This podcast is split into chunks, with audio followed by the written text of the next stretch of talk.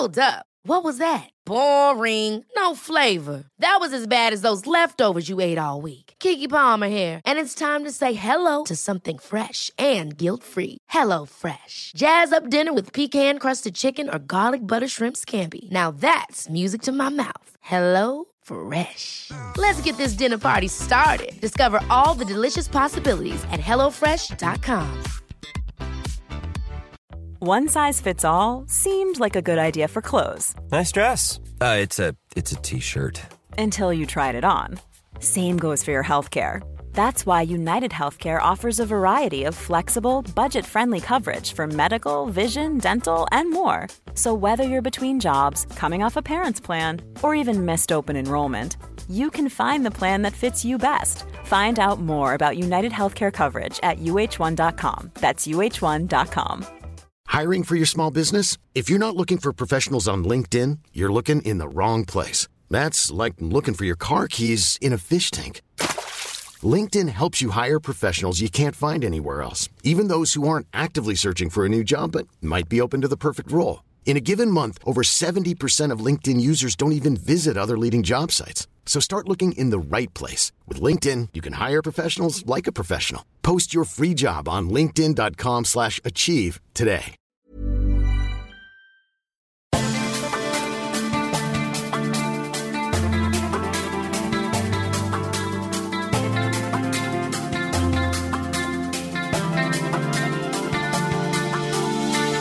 Welcome to the Storytelling Lab, where we break down how to get to the heart of your story and the hearts of your audience to leave the greatest impact possible.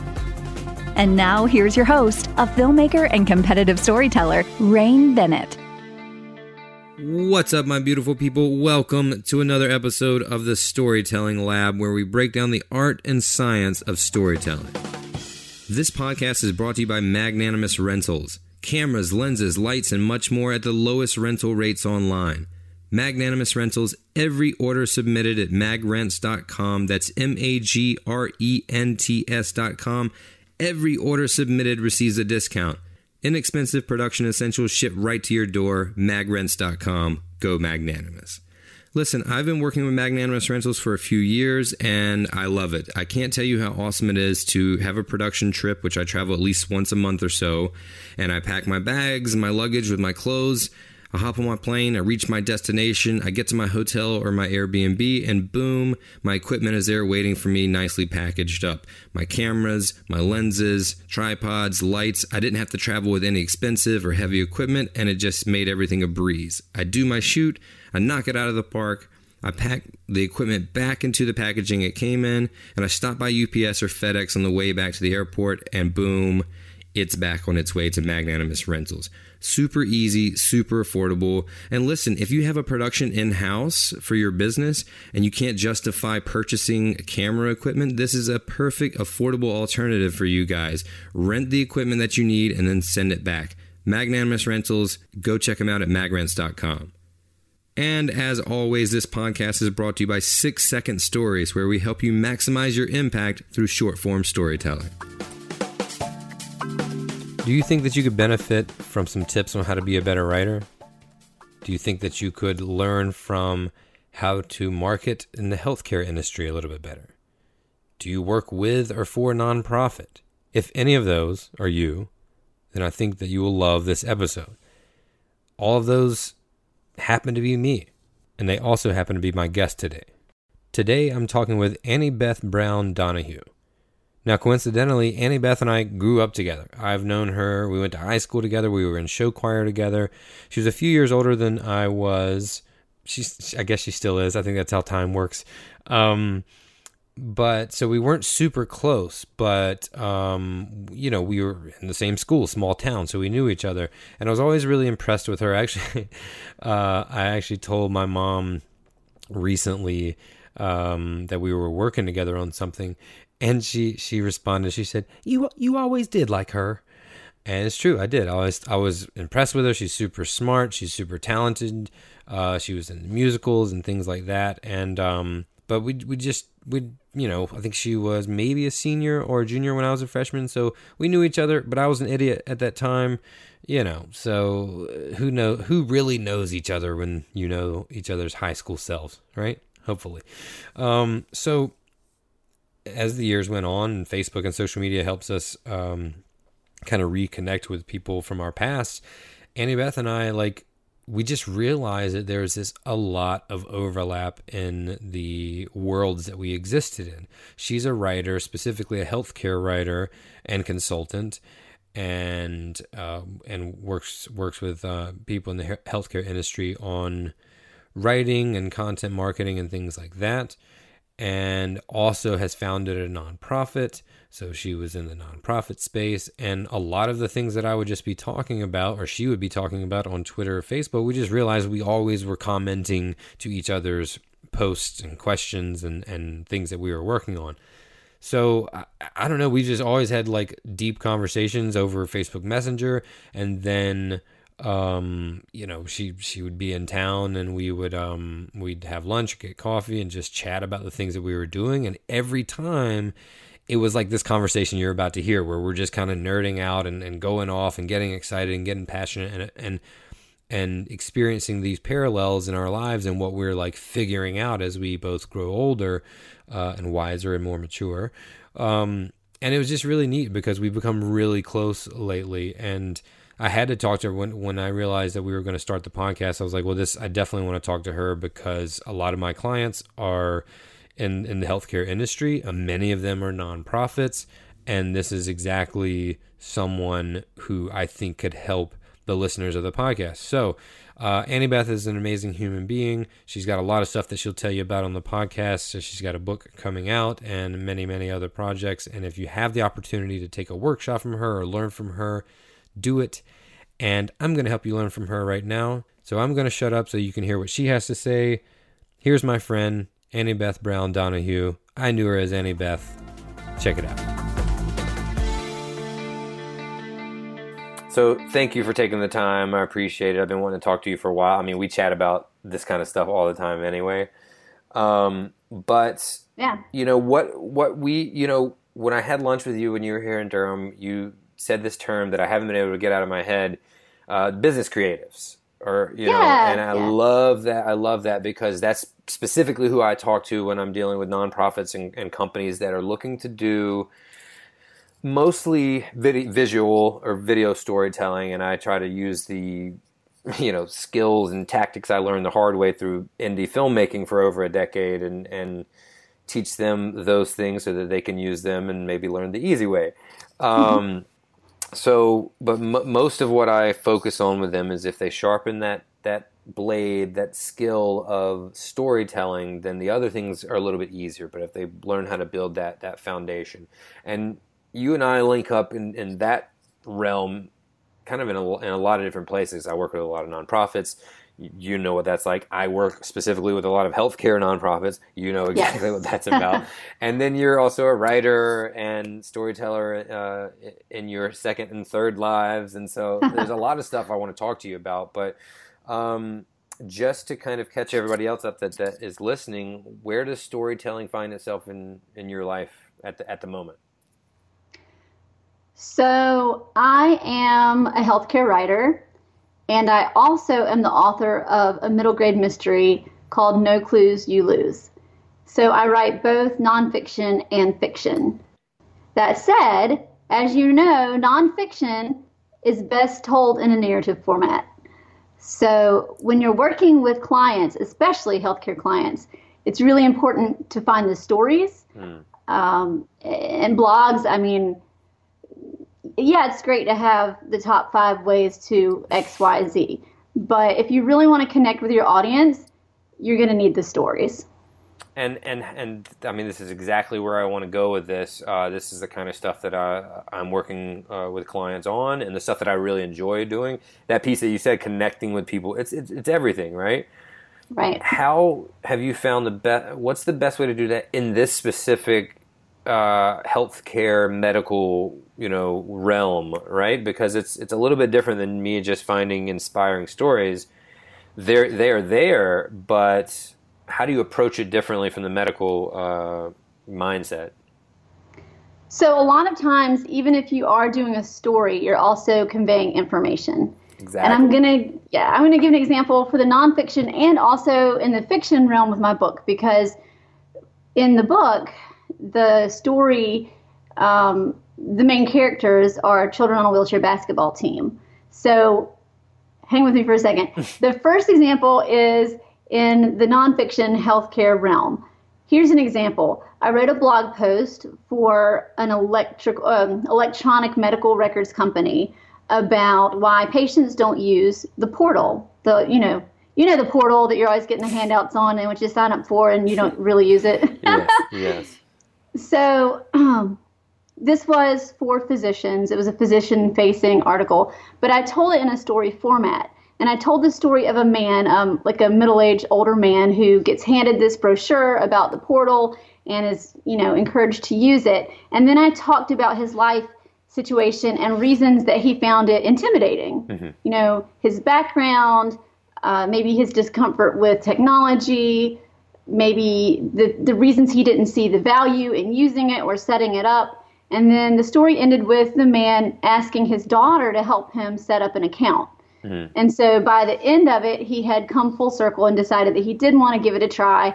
And at the end, we included so you know there's always a call to action mm-hmm. at the end of a blog post. So there was the story, and then at the end there was a call to action to physicians and companies as to what they could do to encourage their patients to use the portal. And so it was, you know, maybe have a helpline they can call to have someone talk them through setup, because just handing out materials that are printed, that's not really, you know, that's going to get thrown in the trash can. Yeah. So right. So we use, and a lot of times we'll break the story down into three segments. It was a blog post, so it had it had subheaders. Mm-hmm. So there's an intro. There were like three subheaders that talked about things in his life that caused him to not want to use the portal, and then there was a call to action at the end telling healthcare providers what they could do to encourage their patients to use their portal. So I have a lot of questions. Sure. um, first, let's let's stay with the health healthcare tip. Do you find do you find that sometimes it's a struggle to get people to understand the importance of narrative and storytelling in that field? Because you're right, it's so much information, and there's important information that needs to get conveyed. Mm-hmm. Have you found it hard to get people to understand why storytelling is as effective as it is? Absolutely. And, and there's wh- a lot of pushback. Yeah, there. why do you think that is? I don't think that they understand the impact, the emotional impact of storytelling. Mm-hmm. And I don't think they understand the psychology of the emotional impact of storytelling. Because if we learn something and it has an emotional impact on us, we will retain that information. And then we often will act on it because we've retained it. And I think that that maybe people think, well, that's just fluff you know that's not we need to get it down to the nuts and bolts they want um, something that looks like a, a how-to guide or you know bullet points dun, dun, dun. and that's great and it's concise and if i was looking something up in a book and needed to find information fast that's a nice format but if you're really trying to get me to understand the importance of something then i need it in a story format and so how do you convince them it's it's difficult. I mean, you can so as a freelancer, you have clients. So you can talk to clients and you can show them evidence about, you know, the psychology of storytelling, which we've tried to do.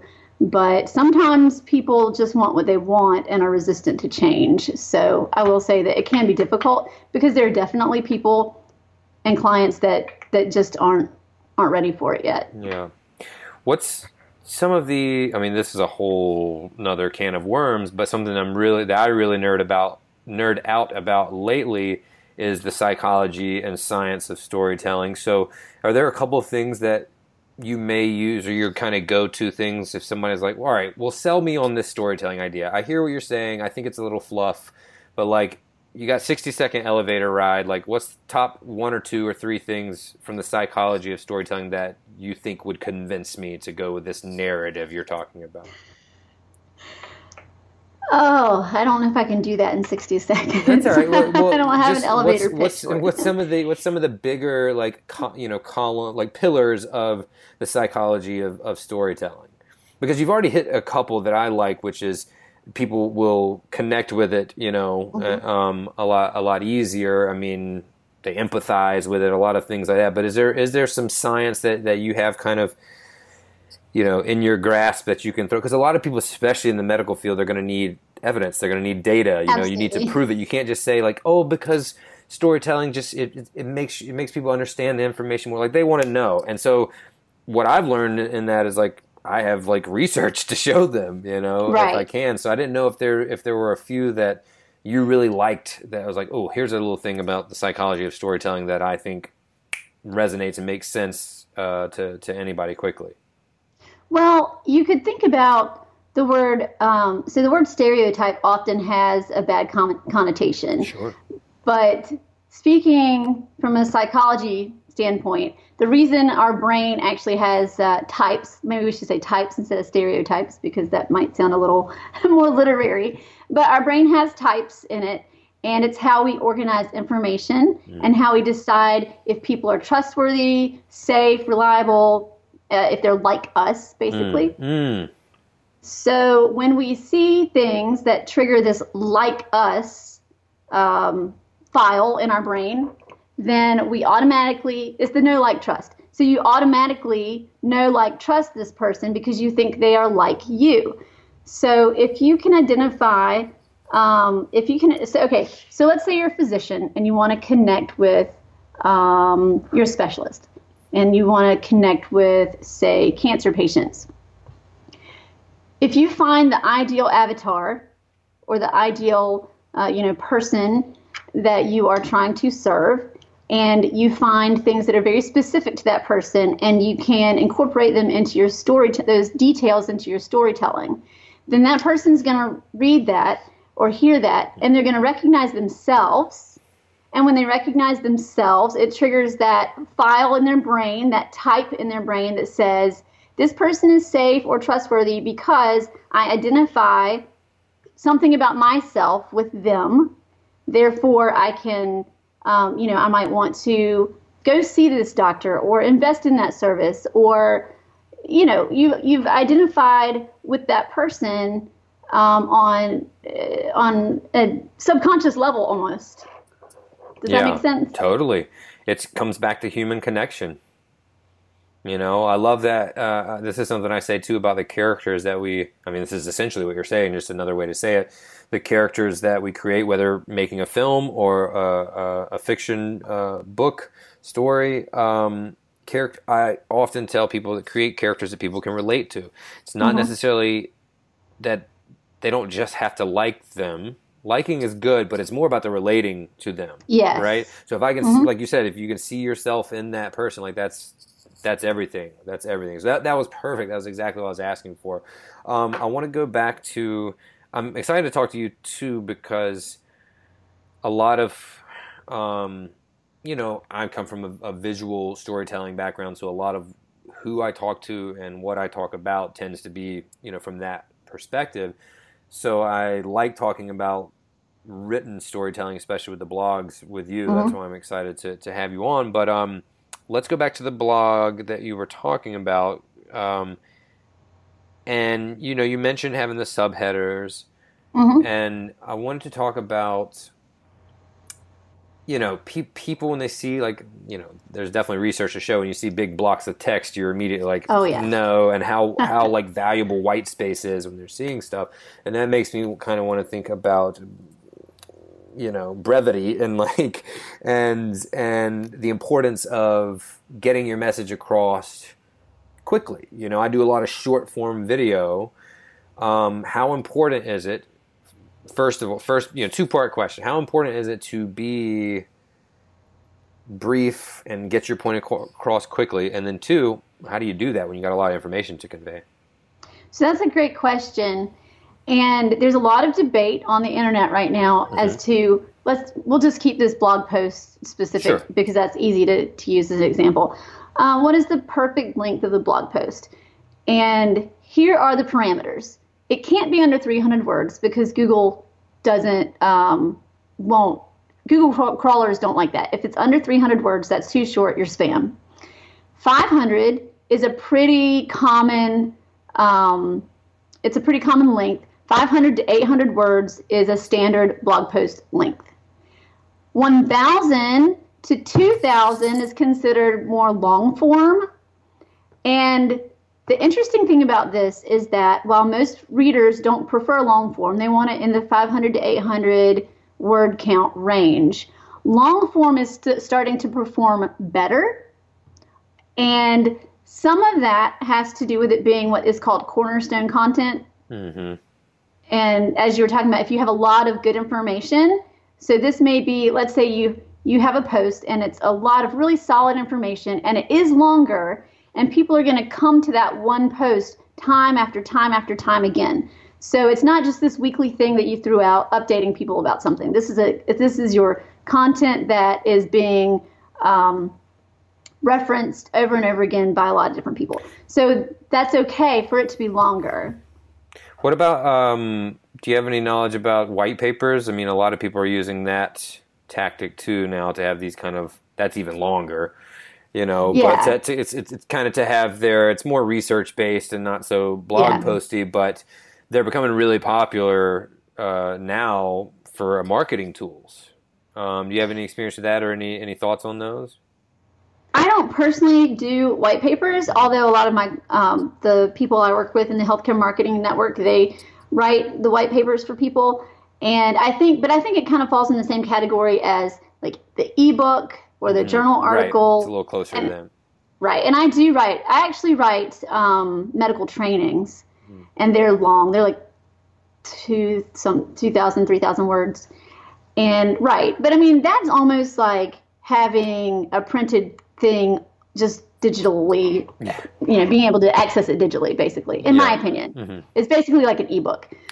Um, so it's not that viral content that you're going to have throw them all up on Facebook and you know. I like the concept. I mean, I like the concept of those the cornerstone content that you you, you said that people tend to keep coming back to, and I think that will resonate with people because I certainly like I have a picture in my head of like articles that stand out to me like that. Some just have that single serving bit of motivation or tips right. that I might like, you know, Monday morning at eight o'clock, and then some I've referred back to you know ten times to say like how many you know right what was the, the, the, data on that so that's I think that's really good tangible advice for people um, to have that cornerstone content out there. Um, and I'd like to say something about your please. white space because when yes. it's long like that, especially, yes, you need subheaders, usually several within one blog post. And can you just explain what subheaders are? For us? Oh, Sure, I think of it as H2, but that's not helpful to people. so a subheader, you've got your title, which is your big, um, you know, the big title at the top, and then as you read down, usually you see like a little break in the blog post, and there's like a, a mini title, a section header. Maybe you think of it like that. It's you know, or like a headline, uh, kind of. Yeah, kind of. Yeah. Um, it's, would, it's a it's a header. It's you know? it's usually like a different font or bolder font or something like that. Yes, yeah. yes, exactly. So it's a bolder font. It's slightly larger. So when I say H two, that's computer speak for the header size. Um, it means it's it's a bigger size than the normal. Got it. Text that you're reading. Mm-hmm. So right, and then it breaks it up and it helps you skip down. So if you're looking for a certain section. And correct then, me if, if, if I'm wrong, but would those ser- kind of serve as like the bullet points or the summaries of that next section? So if I were just skimming, would I be able to just read those subheaders and kind of get the gist, or know that like okay, this is the section that I want to dive into because I'm specifically want to learn about you know six second ads on YouTube? That's a great question because the answer to that is you should have a subheader that lets people know that's a teaser basically. It lets people know what's ahead but it doesn't give away the information. Mm. otherwise people won't read your article. If you summarize the information in the header they're going to read that and think they know what it's all about. So you want to have something that's just enough information to know what what's ahead but still is a teaser so that they actually have to read it. That is amazing advice. What other jewels like that do you have for blog writing um, I also see a lot of people who even with even though they use the subheaders and they break up their text that way, the text underneath the subheader or between the subheaders is still in too big of a chunk. Mm-hmm. So what's optimal? You, because you know I have a weekly column and I think about I've totally implemented that strategy of like there's a lot of paragraphs that are one mm-hmm. sentence. Uh, yes. And some of those one sentences are four words, you know, just for maximum impact. And I still struggle with that. Like, you know, I can see it visually, you know, mm-hmm. so it weigh it needs to weigh a certain amount to me and not be so heavily uh, out of out of balance. But is there like a what's the optimal paragraph for a blog post? You know, we're not writing a novel here, so like exactly, you know, or an essay for school, which right. most of us were taught. You know, the standard exactly. five paragraph essay, right? Yeah. Didn't you mention that in one of your other podcasts? I think you did. I, I, yeah, I think so because that's you know I try to take the structure of the structure of storytelling is those things those those big rules that we learned but now we have to like figure out how to format it best and this is perfect conversation for social media because every platform is going to dictate a different you know formation and we need to like be conscious of that and, and optimize it for that platform so with a blog because i struggle with this when i have my longer paragraphs like where would you like to cut it is it two sentences three sentences Exactly. So instead of thinking in sentences, think in lines, mm. um, and also think in thoughts. So in the past, a paragraph would be something like uh, you'd introduce your thought, you'd have some supporting material, and then you'd like conclude that paragraph, right? And you might have five or six sentences in one paragraph. Now, a paragraph, well, not now, but on the web, put it that way. Not now everywhere, but on the web, you should have a paragraph that is literally one thought. Yes. And that that may be two or three sentences max, or lines, I should say. I would don't have a, a paragraph on the web that's longer than four lines if you can help it. Three is ideal. And the one sentence is perfect when you like you were talking about to emphasize something.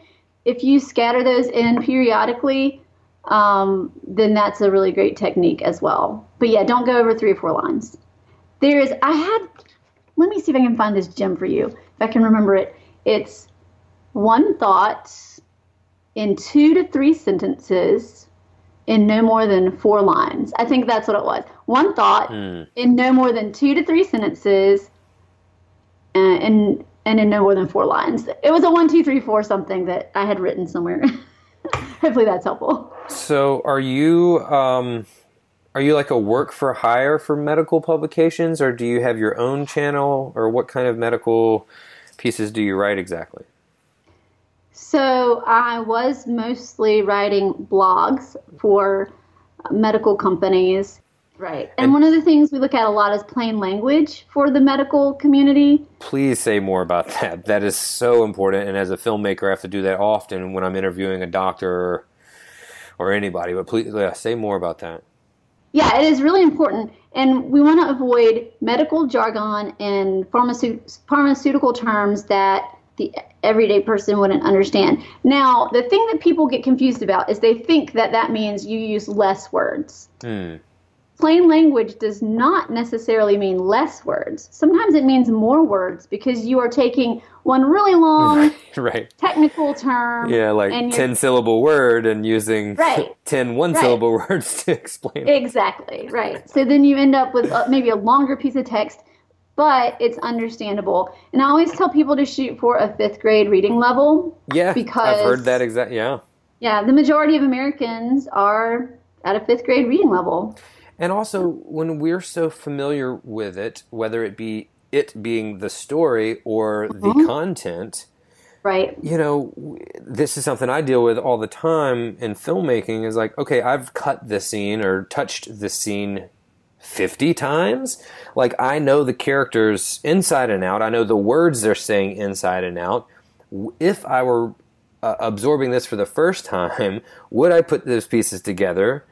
Uh, would I know that that's who is talking about, you know, this person? Would I even know what they're saying? You know, I know what they're saying because I've heard it so many times. And so, right. you know, the, the, the people are often going to um, get that information or that story or that film or whatever once, maybe a few times, but they're, they're never going to touch it as many times as we do. And so often too, it's, it's, are the, is it going to hit with them? You know, so explaining it as simply as possible. I, I, off, I on, on Raise Up, I had to do a lot of work of whittling it down because there was a lot of kind of inner play, inner baseball, as a writer friend of mine said, um, infield baseball, um, with the characters. That these little nuanced, you know, relationships that I understood because I've been following these people for five years, and I you can't expect someone to sit down for the first time and watch this movie and get a hold of that. They'd be totally confused. So it brings me back to you know a point that I often emphasize, which is simplicity is is key. Exactly, it is, and you always have to to watch your language and see did I use something that's industry specific? Mm-hmm. So, not just for the medical field, not just for healthcare, even for nonprofit or for business people who say things like ROI and mm-hmm. CTR, you know, not everyone knows who that is or, or what that means. Not everyone um, is familiar with your particular industry, or maybe they are, but they're brand new and they're mm-hmm. still learning. So, yeah. I, I remember being on set when I was just starting, and and like you know, you just there's certain people in any industry that they want to like you know flaunt that you know they've paid their dues so they want to flaunt that that jargon and and throw out those keywords that they know you don't understand when you're just a production assistant and hopefully there's a nice person that's just like they mean this you know right. but i never under, understand that uh, when people just speak as if the other person automatically knows what something to some people ROI is the simplest thing in the world, but if it's someone not in the business field, they may not know. They may know return on investment. They may have heard right. that. They just don't know the acronym. Exactly. you know? Exactly. So, um, so you know, I said this thing: simplicity is key, and I I, I definitely like tr- try to emphasize that any chance that I can. But it begs the question: How do you juggle being um, simple, mm-hmm. but also driving the information you need to and also being profound or, or being impactful you know like how do you use few amount of words and keep the messaging simple but still get it to do what you need it to do like functionally and also like have an effect so it latches on to people right and that so that's a great question because that comes down to word selection mm. a lot of times and that's where when you're editing um, you're gonna really so that's that's more of an editing. So thing. what, so what you, kind of words land like that? I mean, is it about colorful adjectives and and and, and painting? Right, strong verbs. yeah, I think I heard you say it was it's Hemingway, you know, who hates the adverbs, right? Because if you have to use an adverb then that means that you didn't have a strong enough verb. Mm-hmm. I tell you, ever since I heard that, anytime I write something with an ly on the end of it, it's like yep, yep. I double. I think about it twice. I'm like, how how much do I want to use that that word? You know, because right, that, that right. resonated with me. Yeah, strong verbs. That's that's good. I mean, because they and they show action, which is everything. Yep, exactly. Um, there are there's a ton of little tricks that you can use um, if you're really sitting down to edit a piece where you highlight like all your nouns in one color and all your verbs in another and you just examine them. And I, I use hacks like I used online tools like Hemingway Editor mm. and Grammarly, mm-hmm. and they will call you out on your excessive adverb usage. Does anything call you out on redundancies? That's a big one I find in editing documentaries is hey, you've had three lines say the same, effectively the same message. Cut Grammarly, two of them. Yeah, I'm sorry. You mean like the general message or the same words? Because that gets me. Both. I see people use both. I mean, so oftentimes people people literally, you know, will say the word really. You know, it was really this, it was really that, or any any word, even the nouns and verbs uh, if you're using the same thing, like that's the way to get people to tune out. You know, you got to still keep them engaged. And one way I think to do that, like I say this visually to people that I'm coaching, change up your shots, have a variety variety of shots. Mm-hmm. I think in, in text, it's the same with words, right? Right, I agree. And when I'm just if when I'm editing myself, I try to pay attention to that. Did I just use that same word two sentences ago? Right. But for uh, editing tools, Grammarly, I have the paid version, so I can't really speak to the free version. I'm not sure what all it includes. Mm-hmm. But I know that the paid version that I use does call you out on redundancies. That's cool. It'll say, like, you used this word, you know, earlier in the paragraph here, and it'll give you suggestions for um, similar words that you could switch it up with. And then with the Hemingway app, it will show you if your sentences are too long and complex. And it'll suggest breaking up your sentences. And it will actually tell you your grade level, your reading level as well. So that's that's handy. Yeah, yeah. You may or may not want to use that app. um, oh, it tells you the grade level that you're writing at. So the goal Yeah, is to yeah, be lower. It doesn't Yes, just tell you you like. want it to uh, be lower, right? So you make sure that you're not um, using too much complex Got you. language. I thought you were saying that it will tell you if you're basically a second grader.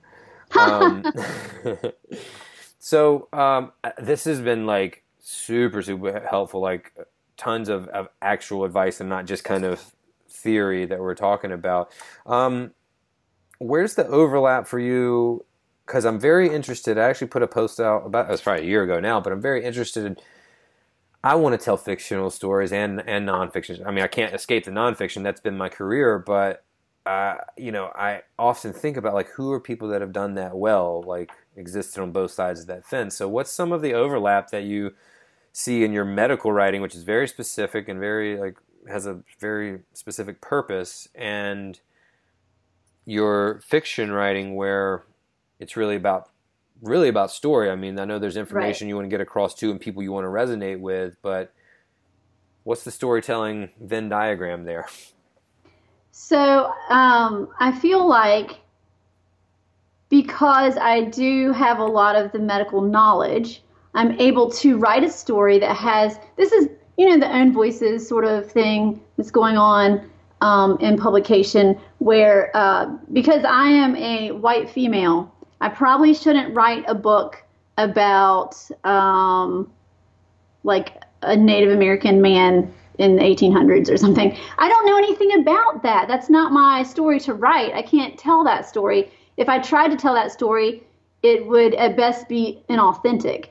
So it's best to tell the stories that you know. So because I do know the medical world and we have firsthand experience with um, living with children with disabilities, I am able to write a book about children who happen to have disabilities, and that is not the focus of the book. That's just one of the characteristics. You know, it's it's it's who they are, but it's not what the book is about. The book is actually um, is the first in a mystery series.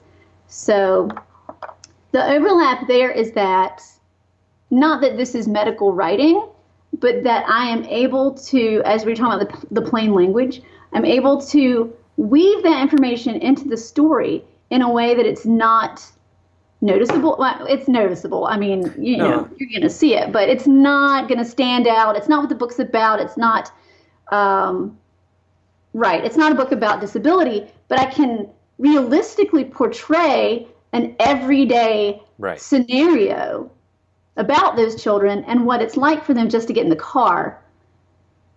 So and, I, and, and that's what is impactful for the audience and will connect with them and make them understand even if that's an experience that they don't share which takes us back i mean that is the perfect overlap. It takes us back to conveying that medical information. You know i am doing a series right now for cancer patients and it's about how they psychologically um, deal with a rare cancer diagnosis. And of course it's about their disease but it's about them. It's about them as people and how they navig- navigate it. So it's not about what the disease is doing and how they approach the disease, except for how they, you know, what they do to to psychologically um, approach it. So, um, th- you know, the storytelling component is always like that spoonful of sugar for me, Right. right? The medicine is the information we want to get across. Like, yes, we want this series that we're doing to inspire people and to understand that, hey, you can live with this disease, and hey, Mm-hmm. it's a little bit uh, insidious and kind of hides and it's hard to diagnose. So, like,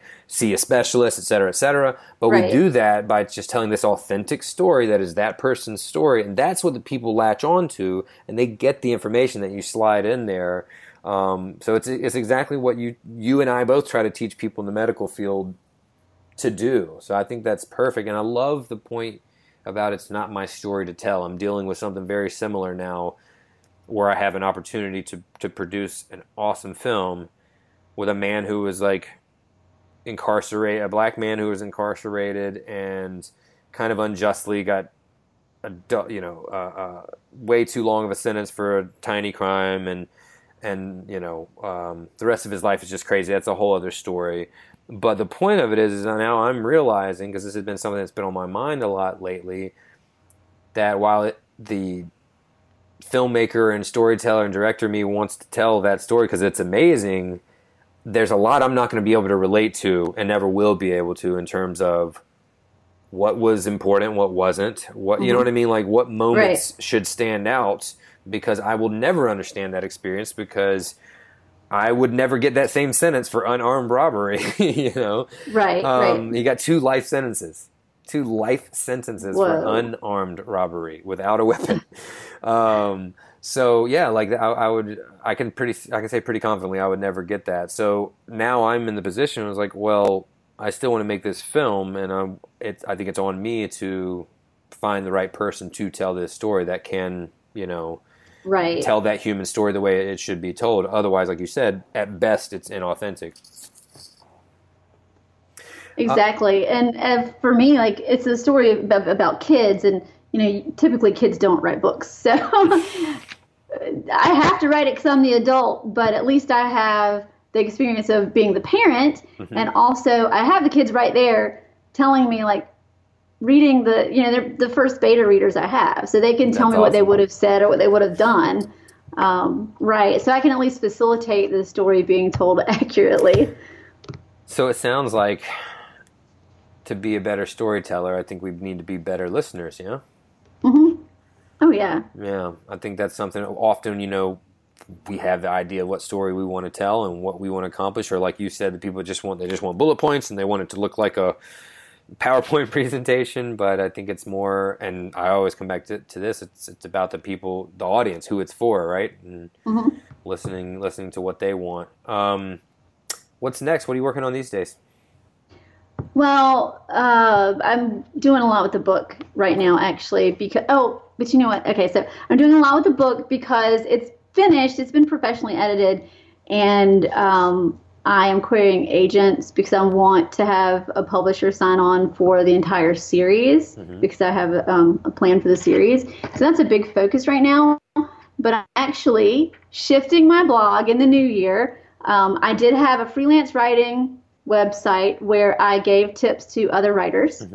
And I kind of got bored of that format of the typical blog post, the five tips and the 10 best ways and the top whatever. And um, I'm scrubbing it and I'm actually going to write fiction stories. And yeah, on a blog. And I actually have two things because I, like I said, I have the fiction me and then I have the the nonfiction me. and so I'm going to do it in both arenas. Wow. The fiction me is going to write. Um, so the book is written at a middle grade level. That's like late elementary, early middle school level. So I'm going to write easy readers, which is a step below that. So children who are below that reading level, I'm going to write them short stories that they can.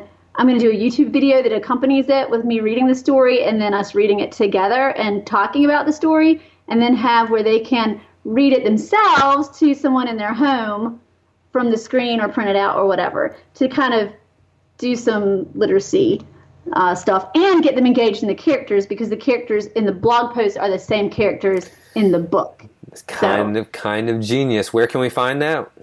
Well, it'll be on AnnieBethDonahue.com in January. It's that doesn't exist right now. I've scrubbed the whole yeah, site. I got you. So We'll don't send it. there. This is coming out. This is coming out uh, after that, I think. Depending, you better hurry up and, and get it. No, this would be. Uh, www.anniebethdonahue.com. Yeah. That is Uh, I'm so glad I asked that question. That is really, really cool and wise. I think that's actually a good move. Eh, Would that be considered uh, flash fiction, or is flash fi- fiction shorter than that?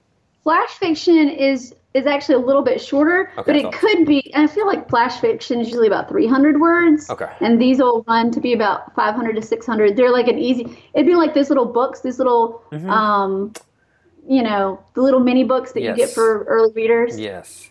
Um, that size. And plus, flat, fat, flat. Let's try again. Flash. Can't edit, edit. Flash fiction is for adults.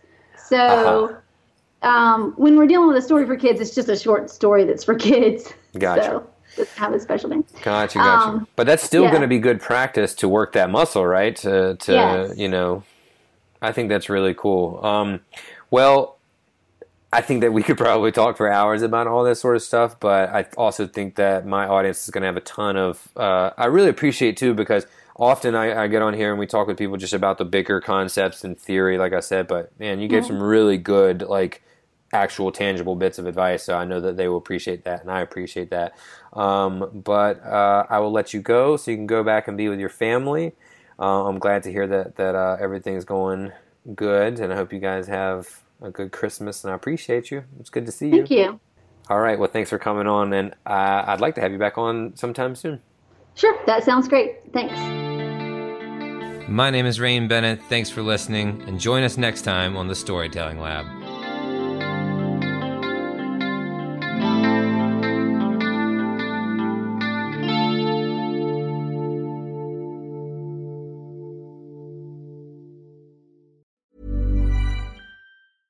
Ever catch yourself eating the same flavorless dinner three days in a row? Dreaming of something better? Well, HelloFresh is your guilt free dream come true, baby. It's me, Keke Palmer. Let's wake up those taste buds with hot, juicy pecan crusted chicken or garlic butter shrimp scampi. Mm. Hello Fresh. Stop dreaming of all the delicious possibilities and dig in at HelloFresh.com. Let's get this dinner party started.